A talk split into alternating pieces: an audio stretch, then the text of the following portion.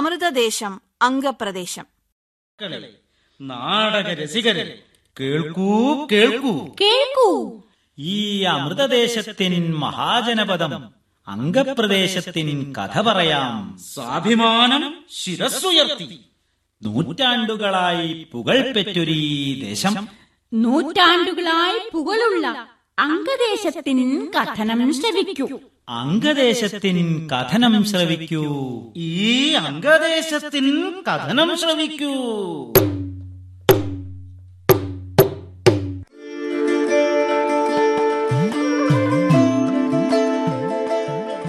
ദേശീയ നാടക പരിപാടിയിൽ അവതരിപ്പിക്കുന്ന നാടകം അമൃതദേശം അംഗപ്രദേശം.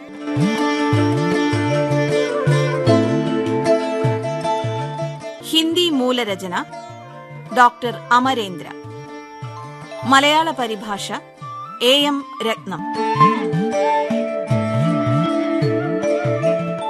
അവതരണം ആകാശവാണി തൃശ്ശൂർ നിലയം.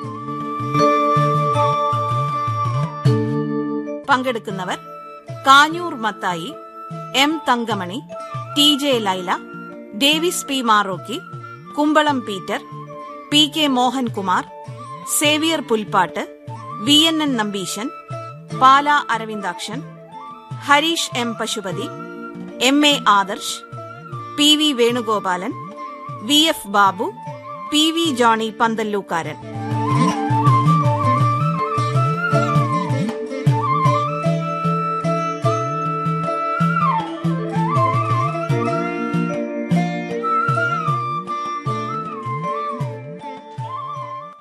ഞാൻ അംഗപ്രദേശം.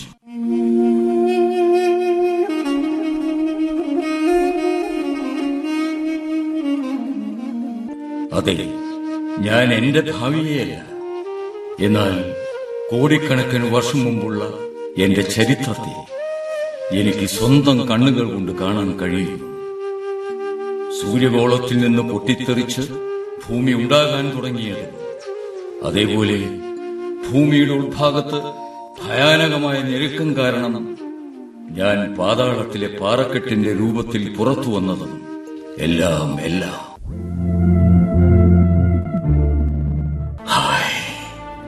എന്റെ ആ കൊടും ചൂട് നാലുപാടും കറുകറുത്ത മേഘങ്ങളെ ഉണ്ടാക്കാൻ ആരംഭിക്കുകയും അതേ മേഘങ്ങൾ എന്നിൽ കനത്ത മഴ പെയ്യുകയും ചെയ്തു.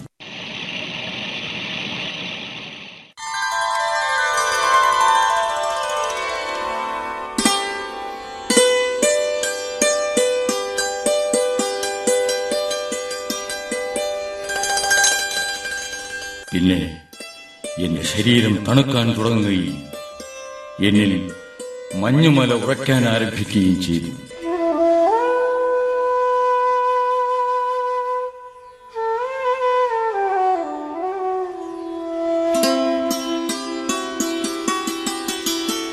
എന്നാൽ എന്റെ ചൂട് അവസാനിച്ചിരുന്നില്ല.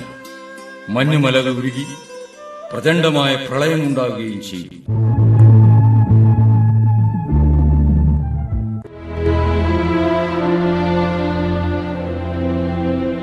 ഒന്നല്ല, വളരെ വളരെ പ്രളയങ്ങൾ എന്റെ ഈ കണ്ണുകൾ കൊണ്ട് ഞാൻ കണ്ടിട്ടുണ്ട്. അതിനുശേഷം കോടിക്കണക്കിന് വർഷങ്ങൾ കഴിഞ്ഞു.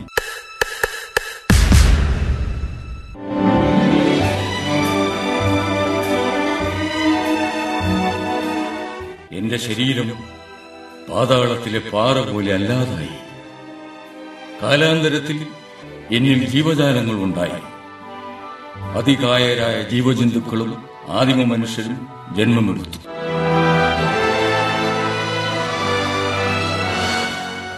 ഇന്ന് ജാർഖണ്ഡ് പ്രദേശത്തെ രാജകൊട്ടാരം മുതൽക്ക് ബീഹാറിലെ മുംഗേർ വരെ വ്യാപിച്ചു കിടക്കുന്ന പർവ്വത പ്രദേശത്ത് ദൃശ്യമാകുന്ന ജീവജാലങ്ങൾ എന്റെ നിർമ്മാണത്തിന്റെയും എന്റെ പുരാകഥയുടെയും അനന്തരഗാമികളാണ്.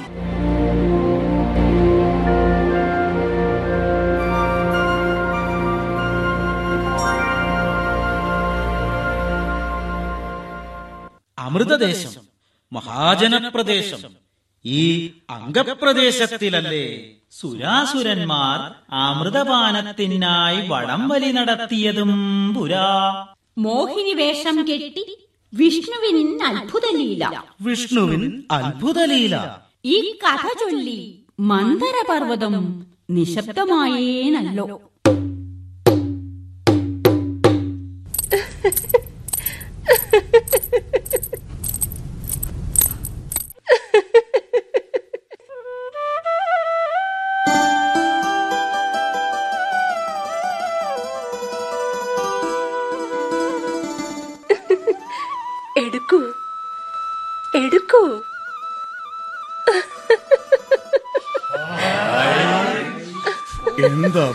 സൗന്ദര്യം! സ്വർഗത്തിൽ നിന്നെങ്ങാനും ഏതെങ്കിലും ദേവകന്യക ഇറങ്ങി വന്നതാണോ? എടുക്കൂ, എടുക്കൂ. ഈ ദേവകന്യക എന്റേതാണ്. എനിക്ക് തന്നെ അവളെ കിട്ടണം. ഇല്ല, ഈ ലോകൈക സുന്ദരി എന്റേതാ. ഞാൻ തന്നെ നേടുകയുള്ളൂ. ഇല്ല, ഇവൾ എന്റേതാ. അല്ല, അല്ല, എന്റേതാ. അല്ലേ, അല്ല. ഞാൻ ഒഴികെ ആർക്കും ഇവിടെ നേടാനൊക്കില്ല. വരൂ, വരൂ, എടുക്കൂ, എടുക്കൂ, ഇവിടെ വരൂ, ഈ അമൃത് എടുക്കൂ. ഇങ്ങനെ നിങ്ങൾ എന്നിൽ നിന്ന് ദൂരെ പോകുന്നത് എന്തിന്? നിങ്ങൾക്കായി ഞാൻ മറ്റെല്ലാ മോഹങ്ങളും ഉപേക്ഷിക്കാൻ ഒരുക്കമാണ്. ഏയ് സുന്ദരി, ഞാനും നിങ്ങൾക്ക് മുന്നിൽ നിൽക്കുന്നു.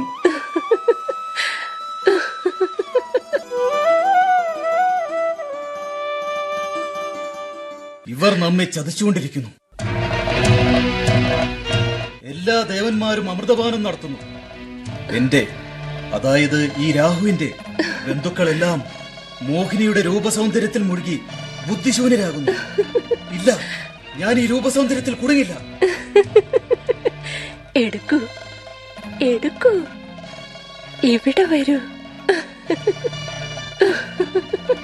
ഞാൻ ശബ്ദിക്കാതെ ദേവന്മാരുടെ ഇടയിലേക്ക് പോകുകയും അമൃതസേവ നടത്തുകയും ചെയ്യും. പക്ഷെ ചന്ദ്രന്റെ കണ്ണുവെട്ടിച്ച് പോകേണ്ടി വരും. ചന്ദ്രന്റെ തീക്ഷ്ണ നോട്ടം എന്നിൽ പതിഞ്ഞിരിക്കുന്നു. ഏയ് ശ്രദ്ധിക്കൂ, രാഹു ദേവന്മാർക്കിടയിൽ പ്രവേശിച്ചിരിക്കുന്നു. അവൻ അമൃത പ്രവാഹം വായിൽ സ്വീകരിച്ചിരിക്കുന്നു. അവനെ കൊല്ലൂ, കൊല്ലൂ, അവനെ കൊല്ലൂ.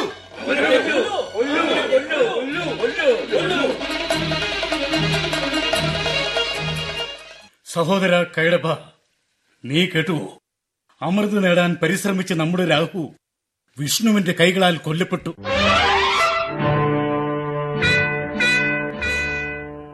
അതെ സഹോദര മധു, ഞാനും കേട്ടു. നമ്മെ കർണമലമെന്ന് കരുതുന്ന ഈ ദേവന്മാരുടെ കാവൽക്കാരായി ഇനി നമുക്ക് ഇവിടെ തന്നെ ജീവിക്കേണ്ടി വരും. ഇല്ല കൈടഭ, നാം തോൽവി സമ്മതിക്കില്ല. ഇവർക്കിടയിൽ താമസിച്ചുകൊണ്ട് നാം വിഷ്ണുവിനോട് യുദ്ധം ചെയ്യും. വിഷ്ണുവിനെ നേരിടാൻ നമ്മൾ രണ്ട് സഹോദരരും ധാരാളം. അപ്പോ പിന്നെ എന്തിനു വൈകിക്കുന്നു? ഇപ്പോൾ തന്നെ പോകാം. ശരി, നടക്കാം.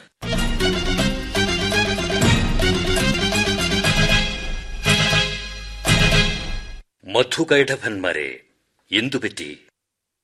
ഇന്ന് നിങ്ങൾ രണ്ടുപേരും വളരെ ഉത്സാഹരഹിതരായി കാണപ്പെടുന്നല്ലോ. എന്റെ കാവൽക്കാർക്ക് എന്താ ഇന്ന് ഒരു അശാന്തി പോലെ? വിഷ്ണു, ഇന്നു മുതൽ ഞാൻ നിങ്ങളുടെ കാവൽക്കാരനല്ല, വൈരിയാണ്.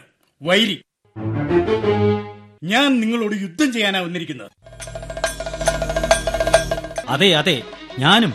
ഞാൻ ഒറ്റ പ്രഹരം കൊണ്ട് നിങ്ങളെ ഈ സമുദ്രാന്തർഗതത്തിൽ ഉറക്കും. ഈ കൈടഭന്റെ ശക്തിയെപ്പറ്റി നിങ്ങൾക്കറിയില്ല. കൈടഭ, മധു, നിങ്ങളുടെ ഈ നീചോക്തിക്കുള്ള ശിക്ഷ ഞാൻ ഇപ്പോൾ തന്നെ തന്നേക്കാം. എന്റെ സുദർശന ചക്രത്തിന്റെ ശക്തിയെ തടുക്കൂ.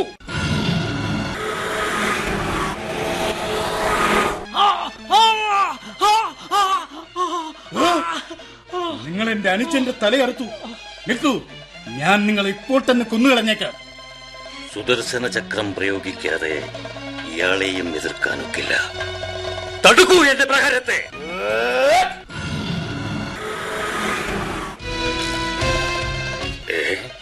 ഇവൻ തലയിൽ നിന്നും വേർപെട്ടിട്ടും യുദ്ധം ചെയ്യാൻ എഴുന്നേൽക്കുന്നല്ലോ. ഇനി ഇവനെ ഈ മന്ദരപർവ്വതത്തിനടിയിൽ അമർത്തേണ്ടി വരും. എന്നാൽ ഈ കരുത്തൻ വീണ്ടും പുറത്തു വന്നേക്കാൻ ഇടയുണ്ട്. അതുകൊണ്ട് ഞാൻ തന്നെ ഈ മന്ദരപർവ്വതത്തിന്റെ മുകളിൽ ഇരിക്കുകയും എന്റെ കാലുകൾ കൊണ്ട് ഇവനെ അമർത്തുകയും ചെയ്യാം.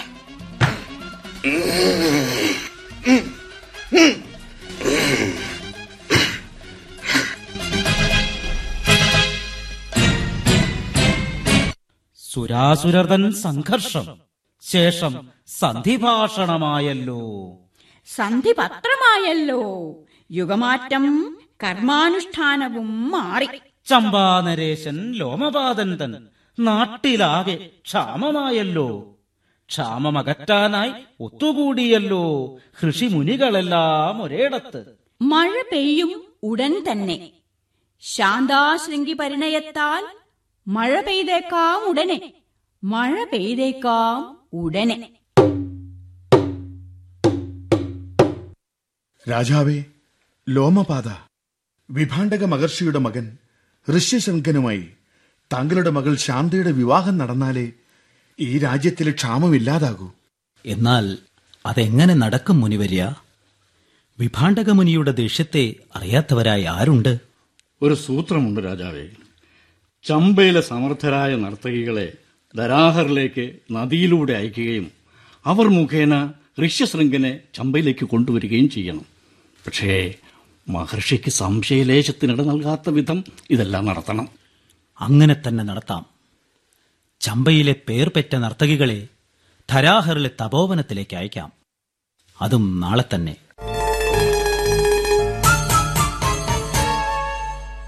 ഇത് തന്നെ തക്കം. വിഭാണ്ഡക മുനി പുറത്തേക്ക് പോയിരിക്കുന്നു. മുനികുമാരൻ ഋഷ്യശൃംഗന് സ്ത്രീ പുരുഷ വ്യത്യാസത്തെപ്പറ്റി പോലും പിടിപാടില്ലെന്നറിയില്ലേ?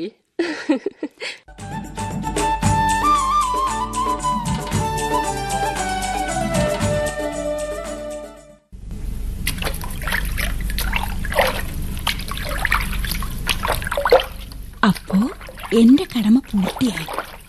ശരി, തോണി തീരത്തേക്ക് അടുപ്പിക്കൂ.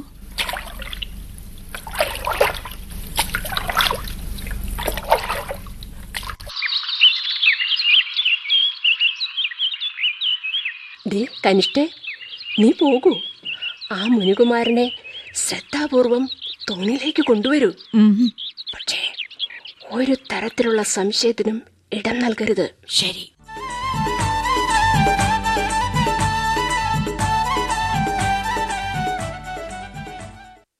ഹായ്,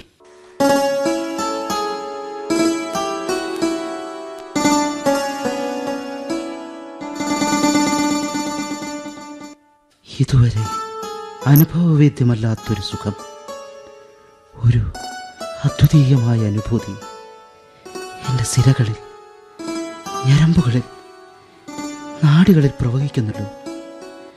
എനിക്ക് എനിക്കെന്താണ് സംഭവിച്ചുകൊണ്ടിരിക്കുന്നത്?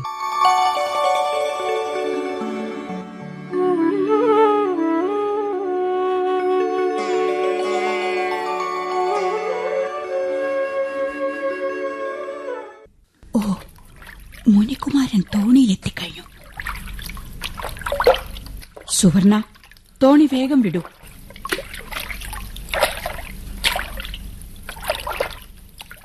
ഗംഗാപ്രവാഹം നിറച്ചതെന്തുകൊണ്ട്? കാറ്റിന്റെ ചിറക് എങ്ങനെ പൊട്ടിപ്പോയി? നർത്തകികളെ, ഞാൻ എവിടെയാണ്? ഋഷ്യശൃംഗ മുനികുമാര, പ്രകൃതിയുടെ പരിപൂർണ സുഖ വിഭവ ആസ്വാദനത്തിന് സ്വന്തം മനസ്സിനെ അവഹേളിക്കേണ്ടി വന്നാൽ അതിലെന്തനൗചിത്യം? സൃഷ്ടിയുടെ ദുർലഭമായ സുഖാനുഭൂതികൾ സ്വാഭാവികമായി നേടാനൊക്കുകയാണെങ്കിൽ ആ നിമിഷത്തെ നമുക്ക് ഈശ്വരാനുഗ്രഹമായി സ്വീകരിക്കാം. ഇത് ഉചിതമല്ല ഋഷിശ്രേഷ്ഠ? ഒരുപക്ഷേ നിങ്ങൾ പറയുന്നത് ശരിയായിരിക്കാം. പ്രകൃതിയുടെയും മനസ്സിന്റെയും ഈ ശാന്തി, ഈ കുളിർമ അതിശയകരമാണ്, അനിർവചനീയം.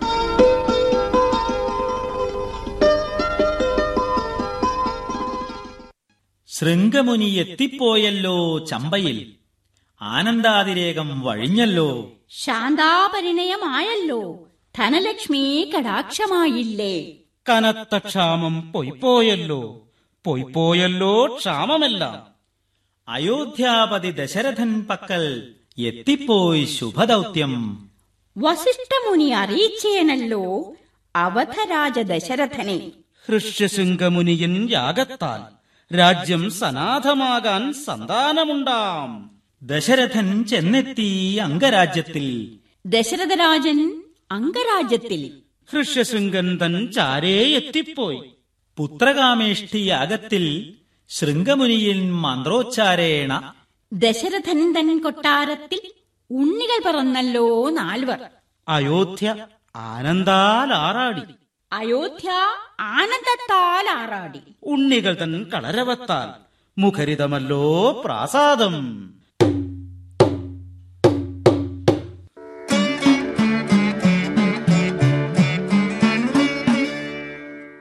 ദശരഥ മഹാരാജാവേ, അംഗപ്രദേശത്തിൽ വന്ന ഋഷ്യശൃംഗ താപസന്റെ പുത്രകാമേഷ്ടി യാഗഫലത്താൽ താങ്കൾക്ക് നാല് പുത്രന്മാരെ ലഭിച്ചു. നക്ഷത്രഗണനയനുസരിച്ച് രാമലക്ഷ്മണന്മാരുടെ വിദ്യാഭ്യാസം അംഗപ്രദേശത്തിലെ മഹർഷി വിശ്വാമിത്രന്റെ മേൽനോട്ടത്തിലായാൽ ഉചിതമാകുമെന്നാണ് തെളിഞ്ഞിരിക്കുന്നത്. വസിഷ്ഠ മഹർഷി, താങ്കൾ കുലഗുരുവാണ്.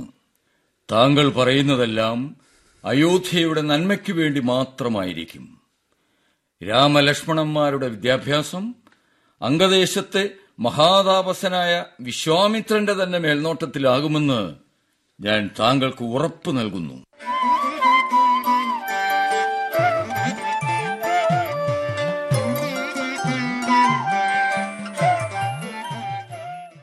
മഹാഭാരതകാലത്തും അംഗരാജ്യം പ്രോജ്വലിതം. ഭാരതമെല്ലാം വീരകർണൻ തൻ മഹിമ. കർണ ചെയ്തിയാൽ കൗരവരോ സന്തുഷ്ടർ. കൗരവർ സന്തുഷ്ടർ. പാണ്ഡവരിലോ ആശങ്ക. കൗരവ നേതാ ദുര്യോധനൻ തന്നുറ്റമിത്രം അതിശയദാനശീലനാം വീരകർണൻ. ഒരൊറ്റ ശരത്താൽ എത്രയോ ശിരച്ഛേദനം. അർജുനനോടും എതിരേറ്റു. കേശവനെയും അമ്പുകളാൽ അമ്പരപ്പിച്ചു.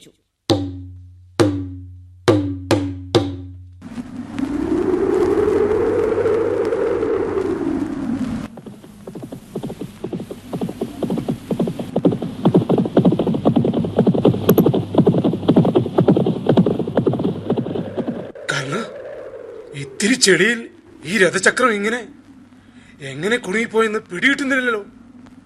രഥത്തിലെ കുതിരകൾക്ക് പോലും ഇത് വലിക്കാനാകുന്നില്ല.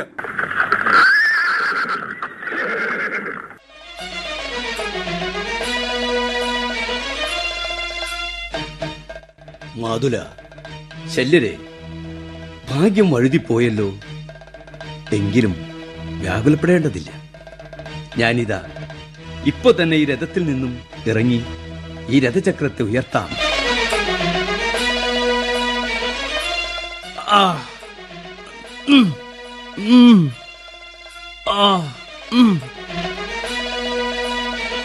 കയ്യിൽ പറ്റാവുന്ന ചെടിയിൽ രഥചക്രം രസാതലത്തിൽ കുടുങ്ങിപ്പോയ പോലെ അഴിഞ്ഞിരിക്കുന്നത് അതിശയം തന്നെ.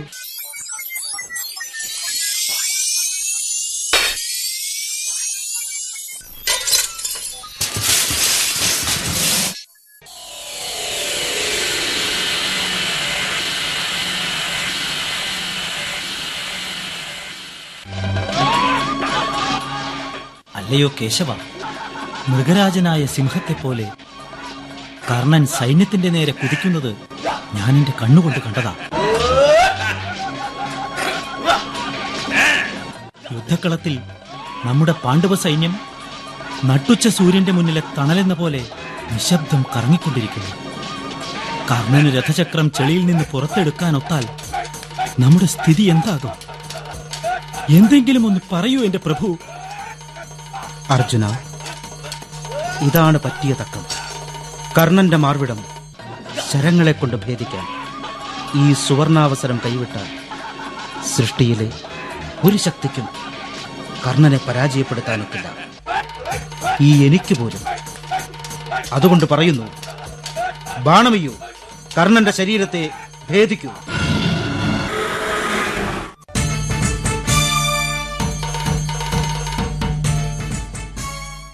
ഇന്നീ കലിയുഗം വാർത്ത കേൾക്കൂ. അംഗദേശ വാർത്ത. ബിംബസാരപുത്രൻ കണികൻ അംഗദേശത്തെ ആക്രമിച്ചല്ലോ. ചമ്പയിലെ നരേശനായി നരേശനായി ചമ്പയിലെ അംഗദേശം മഗധത്തിനധീനം. തോൽവി സമ്മതം അംഗദേശത്തിനില്ല. ദ്വീപുകൾ തോറും യാത്രയല്ലോ. ആരാവർത്ത ദ്വീപുകൾ തോറും ജലയാത്രയിലൂടെ എത്തിപ്പോയി ചമ്പയിൻ പതാക. പൂർവോത്തര പശ്ചിമ ഭാഗത്ത് ചമ്പാ രാജ്യം, ചമ്പയിൻ പതാകയിൽ. ശ്യാം, മലായ, ജാവ, ബാലി എല്ലായിടവും ചമ്പാ രാജ്യം. കാശ്മീരിൻ തുടക്കത്തിൽ ആമുദാരിയായാലും ചമ്പാഭരണം. കർത്തവ്യത്തിൻ പതാക പാറി, കർത്തവ്യത്തിൻ പതാക പാറി. അംഗമഹാരാജ്യം സാഗരത്തിനക്കരയ്ക്കും. എങ്കിലും ഒന്നുണ്ട് സോദരരെ, കാടും മേടും നദികളുമല്ല, സാഗര തരണവും അംഗവാസികൾക്ക് അധീനം. ഓഹോ! ഇവിധം സാഗര തരണത്തിൽ അനേകാനേകം നാവികരല്ലോ ജീവാർപ്പിതർ.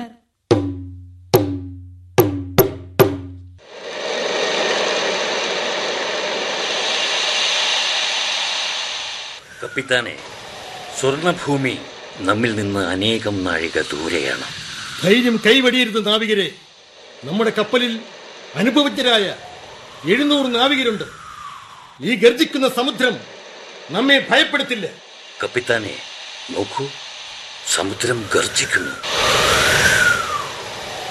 നുരയോടെ അടിക്കുന്ന അലകൾ നമ്മുടെ കപ്പലിലേക്ക് ആഞ്ഞടിക്കുന്നു. നാവികരെ, കപ്പലിനെ നിയന്ത്രിക്കൂ, അല്ലെങ്കിൽ നാം ആരും രക്ഷപ്പെടില്ല.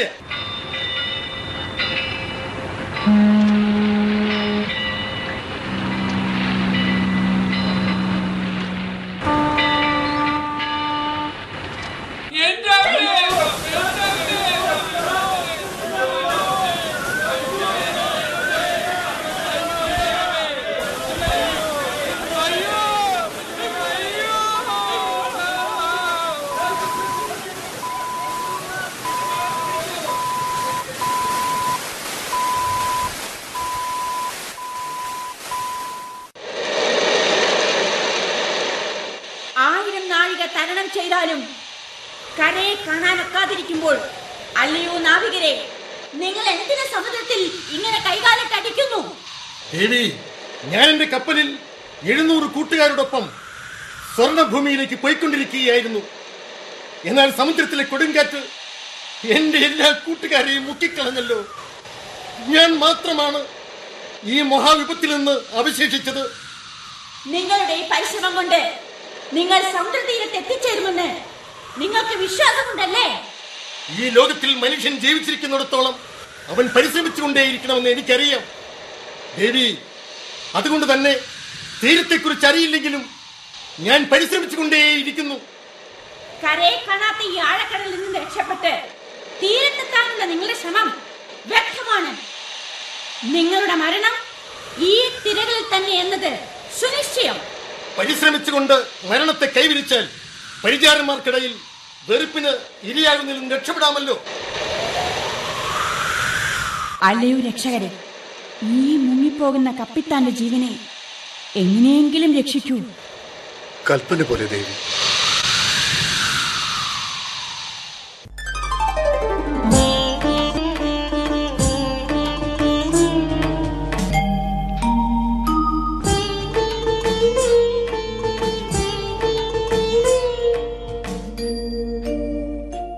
എന്റെ പ്രാണൻ രക്ഷിച്ചതിന് ഞാൻ നന്ദിയുള്ളവനാണ് ദേവി. നിങ്ങളുടെ അസാമാന്യ ധൈര്യവും ചങ്കുറ്റവും എന്നെ അതീവ സ്വാധീനിച്ചു. നിങ്ങൾ ഏത് രാജ്യത്തെ കപ്പിത്താനാണ്? ഞാൻ അംഗമഹാപ്രദേശത്തിലെ ചമ്പ നിവാസിയാണ്. മഹാകീർത്തിമാനായ ലോമപാദ രാജാവിന്റെയും പാലകാവിന്റെയും ജന്മഭൂമിയാണ് ചമ്പ.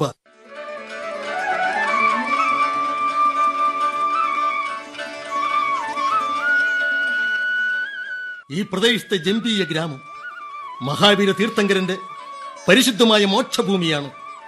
പന്ത്രണ്ടാമത്തെ തീർത്ഥങ്കരനായ വാസുപൂജ്യന്റെ ജനനവും മരണവും നടന്ന ഭൂമി. ഹായ് കപിതാൻ, നിങ്ങൾ തീർത്ഥങ്കരനായ പാർശ്വനാഥന്റെ കർമ്മഭൂമിയും അദ്ദേഹത്തെക്കാൾ മുമ്പ് ഒൻപതാമത്തെ തീർത്ഥങ്കരൻ സുവിധിനാഥന്റെ ജന്മഭൂമിയുമായ അംഗപ്രദേശത്തെ കുറിച്ചാണ് ഓർമ്മിപ്പിച്ചത്. ശ്രേഷ്ഠമാണ് ഈ അംഗപ്രദേശം, അതിശ്രേഷ്ഠം തന്നെ. അംഗദേശം അതിശ്രേഷ്ഠം, ബുദ്ധവചനങ്ങൾ നെഞ്ചേറ്റുന്നല്ലോ, ജനം സംഘമായി ചുറ്റുന്നല്ലോ. പക്ഷേ അഹന്തയും ചെങ്കോലുമായി ചുറ്റിക്കറങ്ങുന്നു സോനദണ്ഡൻ. ആ സോനദണ്ഡൻ ബുദ്ധദേവനെ പരീക്ഷിക്കാനെത്തിയല്ലോ. ബുദ്ധം ശരണം ഗച്ഛാമി ധർമ്മം ശരണം ഗച്ഛാമി സംഘം ശരണം ഗച്ഛാമി ബുദ്ധം ശരണം ഗച്ഛാമി ധർമ്മം ശരണം ഗച്ഛാമി സംഘം ശരണം ഗച്ഛാമി ബുദ്ധം ശരണം ഗച്ഛാമി ധർമ്മം ശരണം ഗച്ഛാമി സംഘം ശരണം ഗച്ഛാമി. ബുദ്ധസമക്ഷം സോനദണ്ഡൻ എത്തിപ്പോയി. ബുദ്ധൻ തൻ തേജസ്സിൽ ചകിതനായല്ലോ അവൻ. ചകിതനായല്ലോ സോനദണ്ഡൻ. ഹതപ്രഭനായി കണ്ട നേരം ബുദ്ധനോദി സാരോപദേശം. സോനദണ്ഡ, ഒരു ബ്രാഹ്മണന് അത്യാവശ്യമുണ്ടായിരിക്കേണ്ട ശ്രേഷ്ഠ ഗുണങ്ങൾ എന്തൊക്കെയെന്ന് താങ്കൾക്ക് പറയാമോ? ഭിക്ഷു ഗൗതംജി, യഥാർത്ഥ ബ്രാഹ്മണന് അഞ്ച് ഗുണങ്ങളാണ് പ്രധാനം. ആകർഷകമായ വ്യക്തിത്വം, മന്ത്രോച്ചാരണം, കർമാനുഷ്ഠാനത്തിനുള്ള കഴിവ്, ഏഴ് തലമുറകളായുള്ള രക്തപരിശുദ്ധി, ഉദാത്ത കർമ്മങ്ങളിലൂടെയുള്ള ജ്ഞാനം. ഈ അഞ്ചു ഗുണങ്ങളിൽ ഏതെങ്കിലും ഒന്നില്ലെങ്കിലും ശ്രേഷ്ഠ ബ്രാഹ്മണനാകാൻ സാധിക്കുമോ?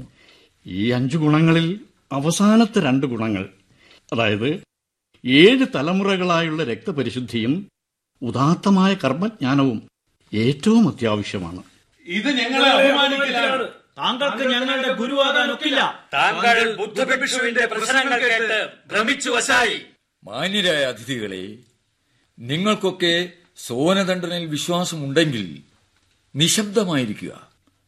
അതല്ലെങ്കിൽ നിങ്ങളിൽ ആർക്ക് വേണമെങ്കിലും എന്നോട് തർക്കത്തിൽ ഏർപ്പെടാം.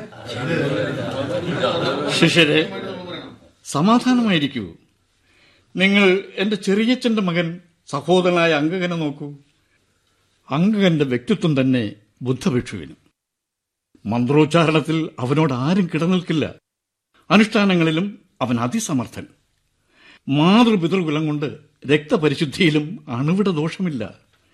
പക്ഷേ ഈ എല്ലാ ഗുണങ്ങളുണ്ടായാലും അവൻ വ്യഭിചാരിയും മൂഢനുമാണ്. അപ്പോ സുന്ദര വ്യക്തിത്വവും ഗംഭീര മന്ത്രോച്ചാരണവും രക്തശുദ്ധിയും കൊണ്ട് എന്തു ഫലം? അങ്ങനെ വരുമ്പോൾ ശ്രേഷ്ഠ കർമ്മവും ജ്ഞാനവും തന്നെയാണ് ബ്രാഹ്മണനാകാൻ ഏറ്റവും അത്യാവശ്യം. അതുതന്നെയാണ് അംഗീകരിക്കപ്പെട്ട സത്യവും. സോനദണ്ഡൻ സത്യമാണ് പറയുന്നത്. നല്ല കർമ്മങ്ങളും നല്ല ജ്ഞാനവും തന്നെയാണ് ജീവിതത്തിന്റെ ഏറ്റവും വലിയ നേട്ടം. ശ്രേഷ്ഠം, ശ്രേഷ്ഠം, ശ്രേഷ്ഠം.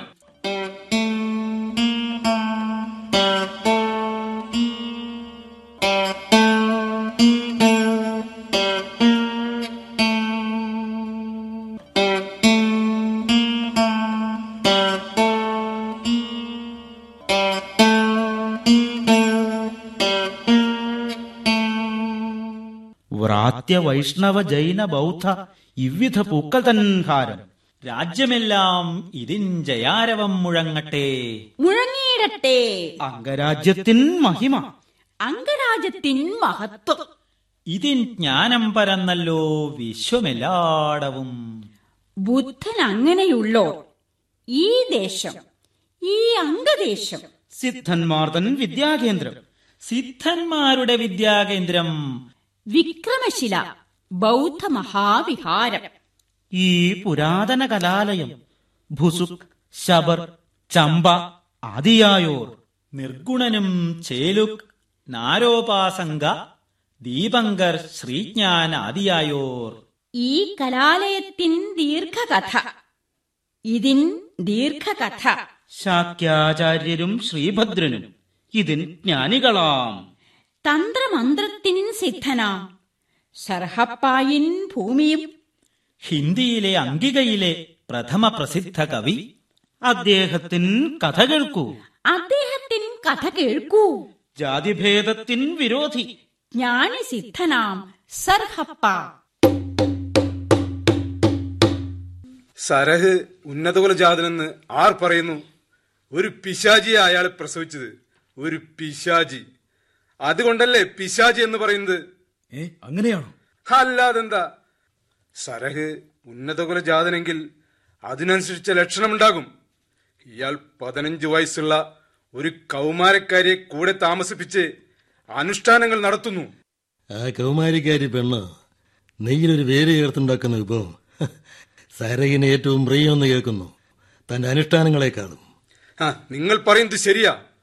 സരഹ് പകലൊക്കെ മറ്റുള്ളവരെ തെറ്റിദ്ധരിപ്പിക്കാൻ ബ്രാഹ്മണരെ പോലെ ആചാരാനുഷ്ഠാനങ്ങൾ പ്രകടമാക്കുന്നു. പക്ഷേ രാത്രി മാംസവും മദ്യവും ഉപയോഗിക്കുന്നു എന്നത് അറിയാമോ? അയ്യേ, മഹാപാപം. നമുക്ക് ഇക്കാര്യം രത്നപാൽ രാജാവിനെ അറിയിക്കേണ്ടി വരും. അതെ അതെ, നമുക്ക് മറ്റുള്ളവരെയും കൂട്ടി പോകാം. നടക്കൂ.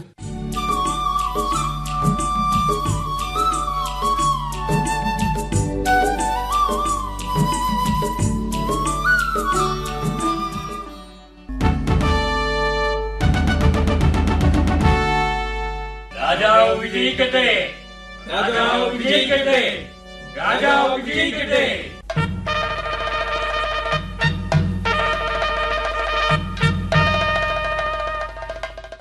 മഹാരാജാവേ, മതത്തിനു പറ്റിയ ആപത്തകറ്റാൻ ഞങ്ങൾ താങ്കളെ ആശ്രയിച്ചു വന്നതാണ്.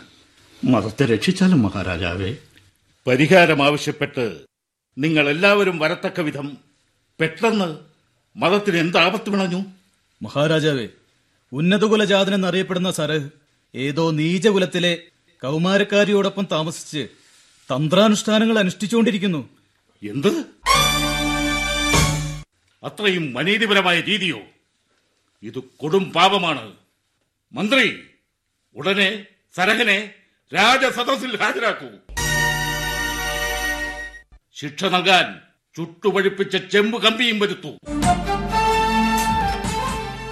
ആ കമ്പി സരഹിന്റെ തൊണ്ടയിലിറക്കണം. കൽപ്പന പോലെ മഹാരാജാവേ.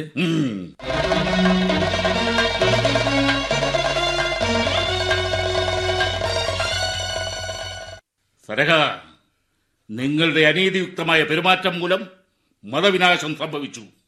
ഗ്രാമവാസികളിൽ നിന്ന് നിങ്ങളുടെ ഘോരപാപം ഞാൻ കേട്ടുകഴിഞ്ഞു. നിങ്ങൾ ഒന്നും പറയണ്ട. നിങ്ങൾ കടുത്ത ശിക്ഷക്കർഹനാണ്. ശിക്ഷാധികാരി, സരഹിന്റെ തൊണ്ടയിൽ ചുട്ടുപഴുത്ത ചെമ്പ് കമ്പി കുത്തിയിറക്കൂ. ആജ്ഞ പോലെ.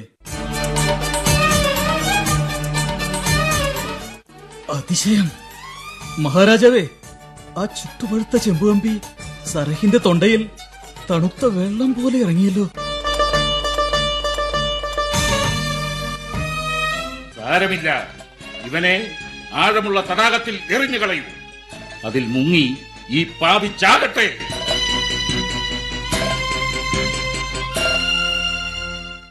നിങ്ങളെല്ലാം വീടുകളിലേക്ക് മടങ്ങിപ്പോകൂ. സരഹിന്റെ കളി ഇതോടെ അവസാനിച്ചു. ധൈര്യമായി പോയാലും.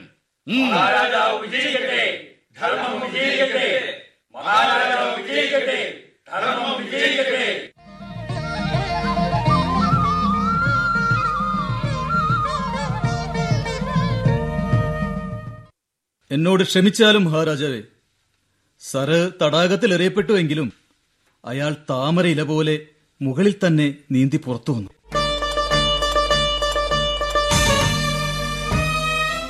ദേ, അയാൾ ഇവിടേക്ക് പിടിച്ചുകൊണ്ട് വന്നിട്ടുണ്ട്. അപ്പോ സരഹിൽ ഉന്നയിച്ച ദോഷാരോപണം കളവാണോ? പക്ഷേ ഇത്രയും അധികം ആളുകൾ ഒന്നിച്ചു നുണ പറയുമോ? ആ ശിക്ഷാധികാരി, എന്റെ മുന്നിൽ വെച്ച് സരഹിനെ തിളയ്ക്കുന്ന എണ്ണയിലിടൂ. രത്നപാല, നിങ്ങൾ ആൾക്കൂട്ടം പറയുന്നത് കേൾക്കുന്നു. നിങ്ങൾക്ക് സ്വന്തമായി ഒരു വിവേകവുമില്ല. മിണ്ടാതിരിക്കൂ മഹാപാപി, ശിക്ഷാധികാരി ആജ്ഞ പാലിക്കൂ. ശരി മഹാരാജാവേ.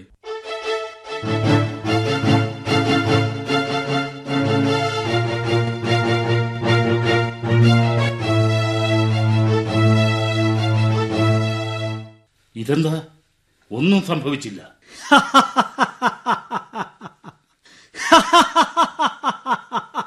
എനിക്കൊന്നും സംഭവിക്കില്ല രത്നപാല, ഒന്നും സംഭവിക്കില്ല. ഞാൻ നിങ്ങൾക്കെല്ലാം വ്യർത്ഥ ആഡംബരങ്ങളിൽ നിന്ന് മുക്തി നൽകാനായി ഈ ലോകത്തിൽ വന്നിരിക്കുന്നു.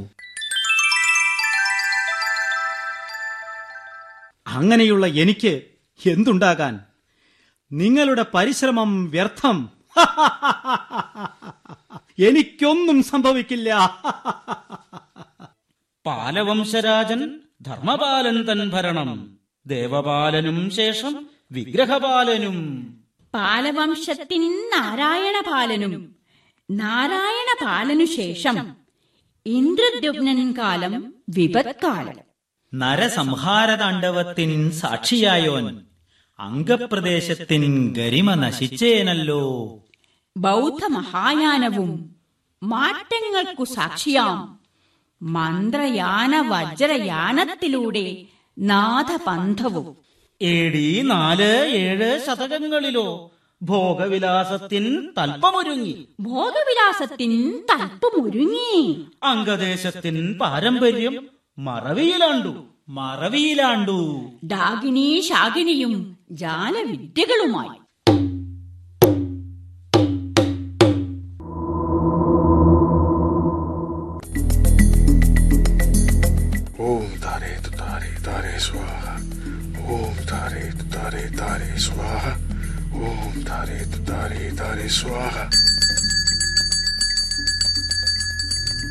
ഈ മന്ത്രത്തിനുച്ചാരണ വിരോധി നിങ്ങൾ തൻ ദാസരായേനല്ലോ.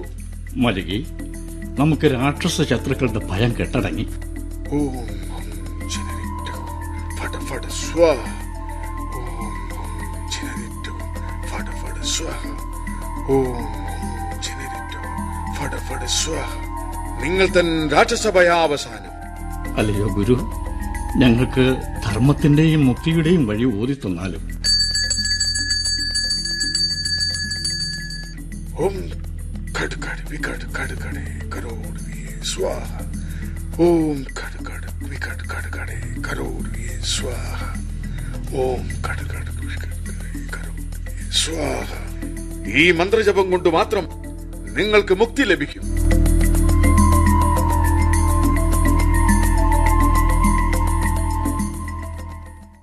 ഭിക്ഷു, ഇതെന്താ, താങ്കൾ മദ്യപാനം നടത്തുന്നുവോ? ഞാൻ മദ്യപാനം നടത്തുന്നു. എന്നോടൊപ്പം ഇപ്പൊ ഒരു വേശ്യയില്ലെന്ന്, അതാണ് എന്റെ ദുഃഖം. സമീപത്ത് ഒരു വേശ്യ കൂടി ഉണ്ടെങ്കിൽ മദ്യപാനം സാർത്ഥകമാകൂ. വേശ്യ? എന്നാൽ മുദ്രയില്ലാതെ താങ്കൾക്ക് വേശ്യയെ കിട്ടുമോ? ഭിക്ഷു, താങ്കൾക്ക് മുദ്ര ഉണ്ടോ? നാണയമോ? നാണയത്തെ പറ്റി പറയുന്നുവോ? നാണയം ചൂതാട്ടമോ കളവോ കൊണ്ട് നേടാനൊക്കെ. താങ്കൾ കാവ്യവേഷധാരിയായ ഭിക്ഷുവാണ്. എന്നിട്ടും താങ്കൾ ചൂതാട്ടവും കളവും സ്വായത്തമാക്കിയിരിക്കുന്നു. താങ്കൾ ധിക്കരിക്കപ്പെടേണ്ടവനാണ്.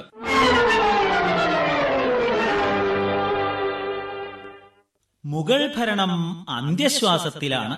ഡോ, അതെ, അത് തന്നെ. ക്ഷയിച്ച് ജീവസറ്റതായി. അതെ, അങ്ങനെ തന്നെ. ഭക്തിയാറിൻ കാലശേഷം പാലവംശത്തിൻ ഉജ്ജ്വലതയറ്റു. മുഗള പഠാനെത്തി, പിന്നെ ആംഗലേയരും. അതെ അതെ. അൽവർദിക്ക് ശേഷം സിറാജ് നവാബ്, അയാളിൽ കഴുകൻ എന്ന പോൽ ആംഗലേയർ ആഞ്ഞടിച്ചേനല്ലോ. അതേടോ, അത് തന്നെ. ഊർജസ്വലനാം മിർകാസിം നവാബായി. അയാൾ എത്തിപ്പോയി മുങ്കേറ്. അടിമച്ചങ്ങല തൂത്തെറിഞ്ഞല്ലോ. വ്യാപാരത്തിന് ചുങ്കമെല്ലാം നിർത്തിയല്ലോ. ഈ കാര്യത്താൽ ആംഗലേയർ ക്രൂദ്ധരായി, ഏറെ ക്രൂരർ. എന്ത് പറയാനാകും. മികച്ച പോരാളിയല്ലോ മിർകാസിം, ആംഗലേയർ തൻ പേടിസ്വപ്നം. അതെ അതെ, ആംഗലേയർ തൻ പേടി സ്വപ്നം. സേനാപതി, സൈന്യത്തിന്റെ മുഴുവൻ ചുമതലയും നിങ്ങൾക്ക് തന്നെ. പറങ്കികളുടെ സൈന്യത്തിന് നമ്മുടെ മുന്നിൽ ഉറച്ചു നിൽക്കാനാകില്ലെന്നത് നമുക്കുറപ്പുണ്ട്. നാം നമ്മുടെ പീരങ്കികളുടെയും തോക്കുകളുടെയും വായി അടയ്ക്കുകയില്ല. മനസ്സിലായോ? അലിസാഹ്, അങ്ങനെ തന്നെ ചെയ്തിട്ടുണ്ട്. തേലിയക്കെട്ടിൽ ഗംഗയുടെ ഇരുവശത്തും സൈന്യത്തിന്റെ നോട്ടമുണ്ട്. എവിടെയെങ്കിലും സ്വല്പം സംശയം തോന്നിയാൽ നമ്മുടെ പീരങ്കിയിൽ ചീറ്റാൻ തുടങ്ങും. ശരി, പക്ഷേ അലിസാഖ്. എന്താ ഒരു പക്ഷേ? നമ്മുടെ സേനയിൽ ചേർന്ന ആ ഇംഗ്ലീഷുകാരൻ ഓഫീസിറങ്ങാനും ഗംഗയുടെ മറുകരയിൽ ഇംഗ്ലീഷ് സൈന്യത്തെ കാണുകയോ ഇവിടുത്തെ വിവരങ്ങൾ അവർ അറിയുകയോ ചെയ്യുമോ എന്നാണ് എന്റെ പേടി. നിങ്ങളുടെ സംശയം വൃഥാവിലാണ് എന്റെ സേനാപതി. ധൈര്യമായിരിക്കൂ, നാം ഒന്നുകൂടി ശ്രദ്ധിക്കേണ്ടതുണ്ട്.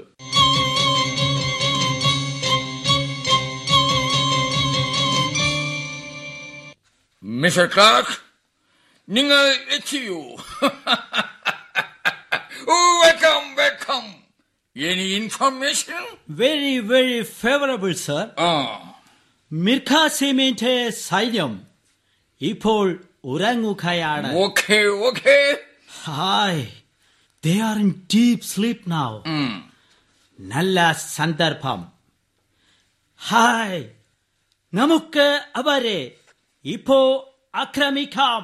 Go. All right, all right. Then proceed.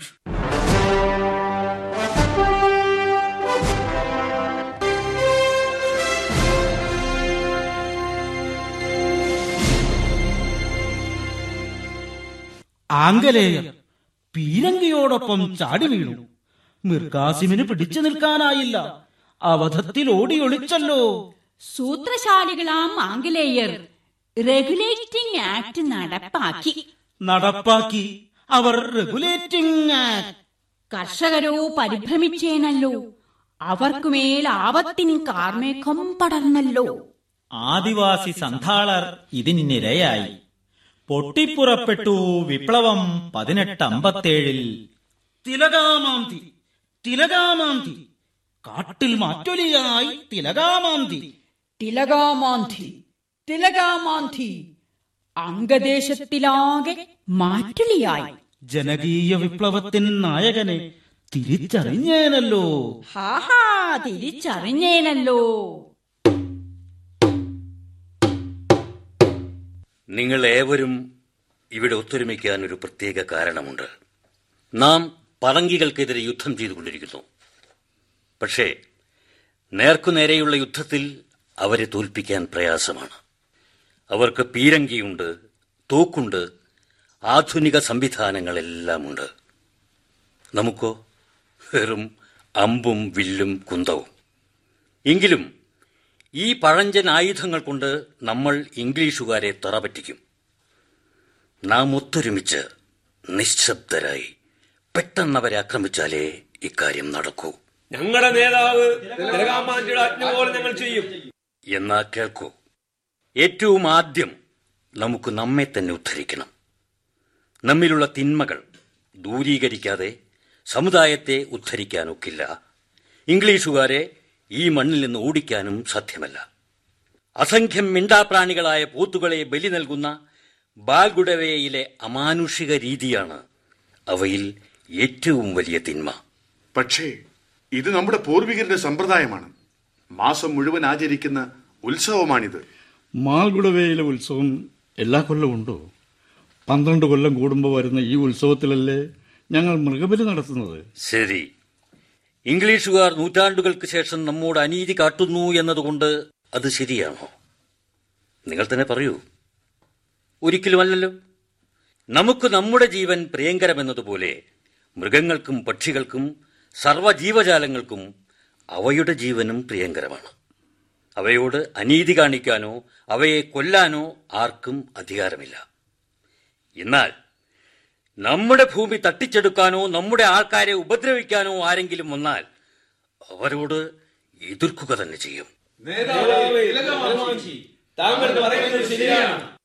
Captain Brooke ദേവഘറിലെ ത്രികുടി പർവ്വതത്തിൽ പീരങ്കി വെച്ച് നമ്മുടെ പർവ്വതപ്രാന്തത്തിലെ നൂറുകണക്കിന് ജനങ്ങളെ കൊന്നപ്പോൾ തടക്പാടായിൽ നമ്മുടെ തന്നെ ഒരു പർവ്വതീയ സഹോദരൻ ഗവയി ഗോത്സര സ്വന്തം വാളുകൊണ്ട് ക്യാപ്റ്റൻ ബുക്കിന്റെ തലവെട്ടി അയാളുടെ ശരീരം പുളിമരത്തിൽ കെട്ടി ഞാത്തിയിട്ടത് നിങ്ങൾ ഒരിക്കലും മറക്കണ്ട. അങ്ങനെ ചിലതൊക്കെ നമുക്കും ചെയ്യേണ്ടി വരും. തിലകമാംശി, ലുക്ക്, നിങ്ങൾ നാലു പാട്ടും വളയപ്പെട്ടിരിക്കുന്നു. നിങ്ങൾ ആയുധം താഴെ വെച്ചു. പ്ലീസ് സറണ്ടർ തിലകമാംശി. ഇല്ല, ഇല്ല, ഇല്ല, ഇല്ല. Shoot, shoot.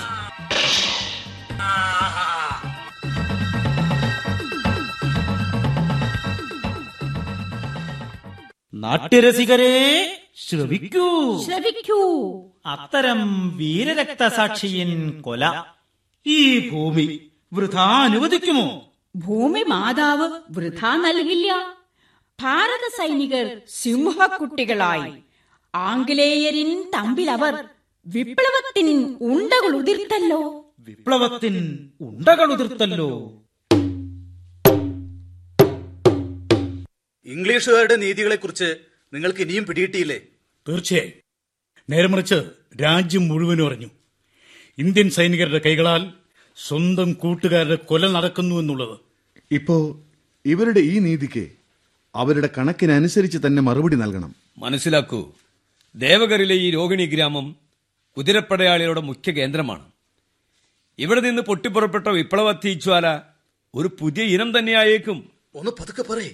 മിസ്റ്റർ ലെസ്ലിയും മിസ്റ്റർ ഗ്രാൻഡും വരാന്തയിലിരിക്കുന്നു. ഇവരെ ആക്രമിക്കാൻ ഇതിലും നല്ല അവസരം ഇനി കിട്ടില്ല. ശരിയാ പറയുന്നത്. നമ്മുടെ തോക്കുകൾ നിറച്ചിട്ടില്ലേ? ഓ, എന്നാൽ ഞാൻ പതുക്കെ അവരുടെ അടുത്തേക്ക് നീങ്ങാം. നിങ്ങൾ മറ്റു സൈനികരോടൊപ്പം പെട്ടെന്ന് ആക്രമിക്കൂ.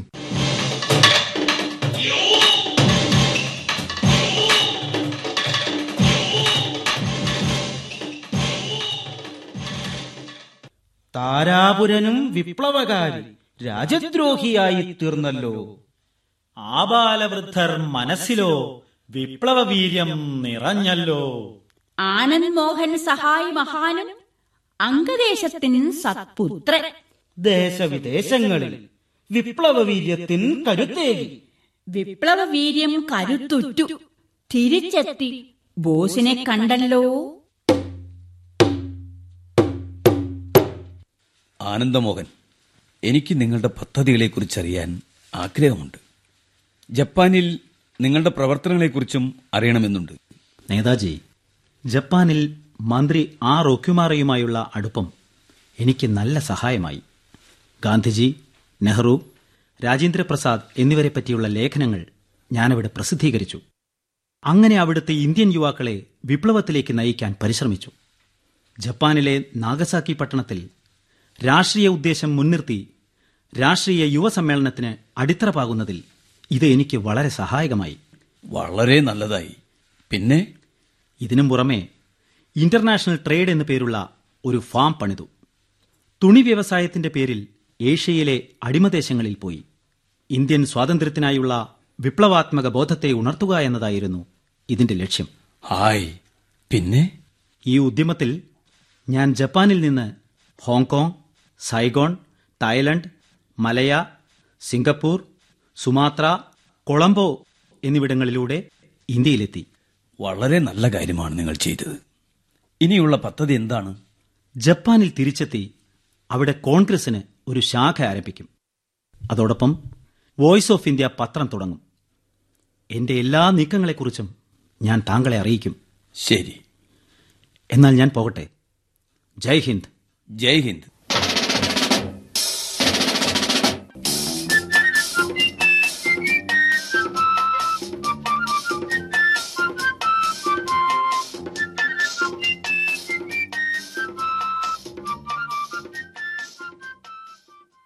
തിലകാമാന്തിയിൽ വിപ്ലവത്തിപ്പൊരി, ആ വിപ്ലവാടിത്തറ നിരന്തരമുണ്ടല്ലോ.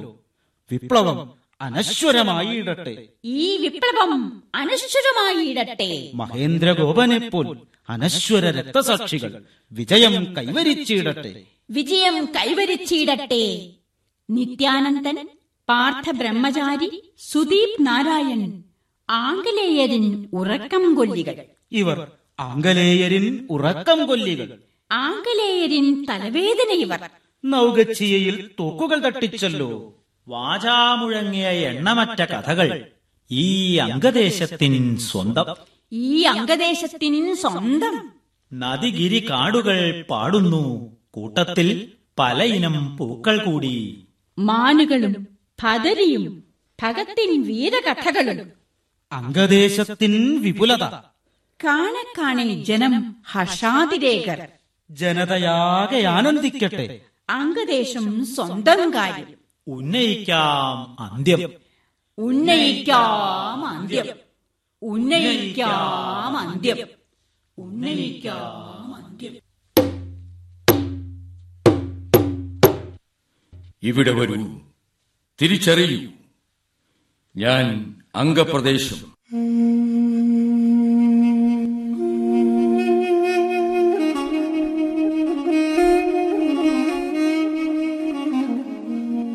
രാഷ്ട്രം മുഴുവനും ജീവാർപ്പണ ആഘോഷം നടത്തിയപ്പോൾ ഞാനും എന്റെ സത്പുത്രരുടെ ജീവാർപ്പണത്താൽ ചുവന്നു തുടുത്തു.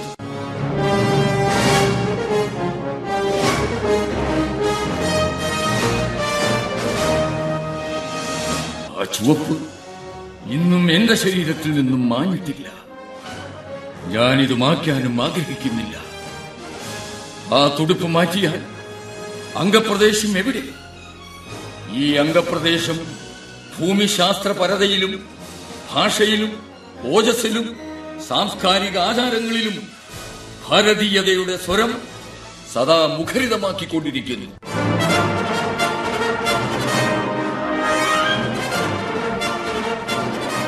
രാഷ്ട്രപതാക പാറി പറന്നിടട്ടെ.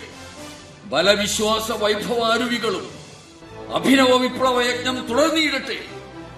തരള നവജ്യോതിയും അലകൾ ഉയർന്നിടട്ടെ. പവിത്ര പ്രതീക വൈഭവത്തിൽ രാഷ്ട്രപതാക പാറിയിടട്ടെ, രാഷ്ട്രപതാക പാറി പറന്നിടട്ടെ.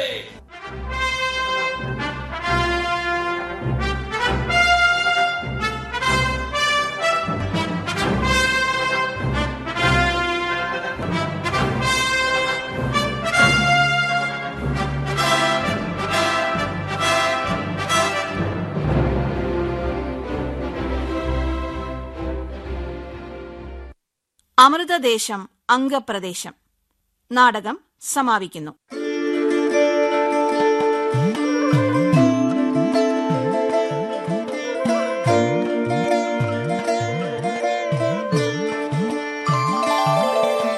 ഹിന്ദി മൂലരചന ഡോക്ടർ അമരേന്ദ്ര, മലയാള പരിഭാഷ എ എം രത്നം.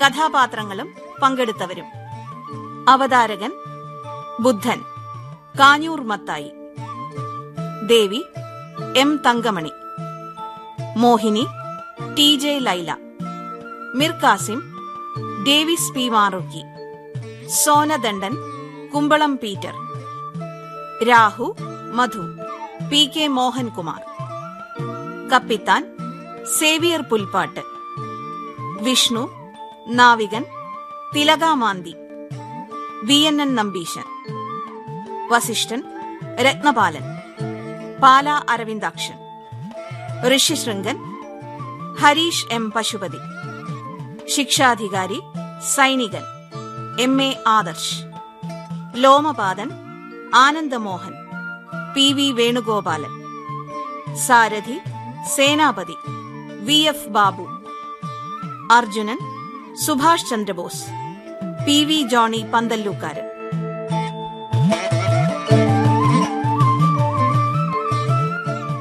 പാടിയവർ: M Thankamani, Harish M Pasupathi, P V Venugopalan. സംവിധാനം ഉമാ ബാലൻ. അവതരണം ആകാശവാണി തൃശ്ശൂർ നിലയം.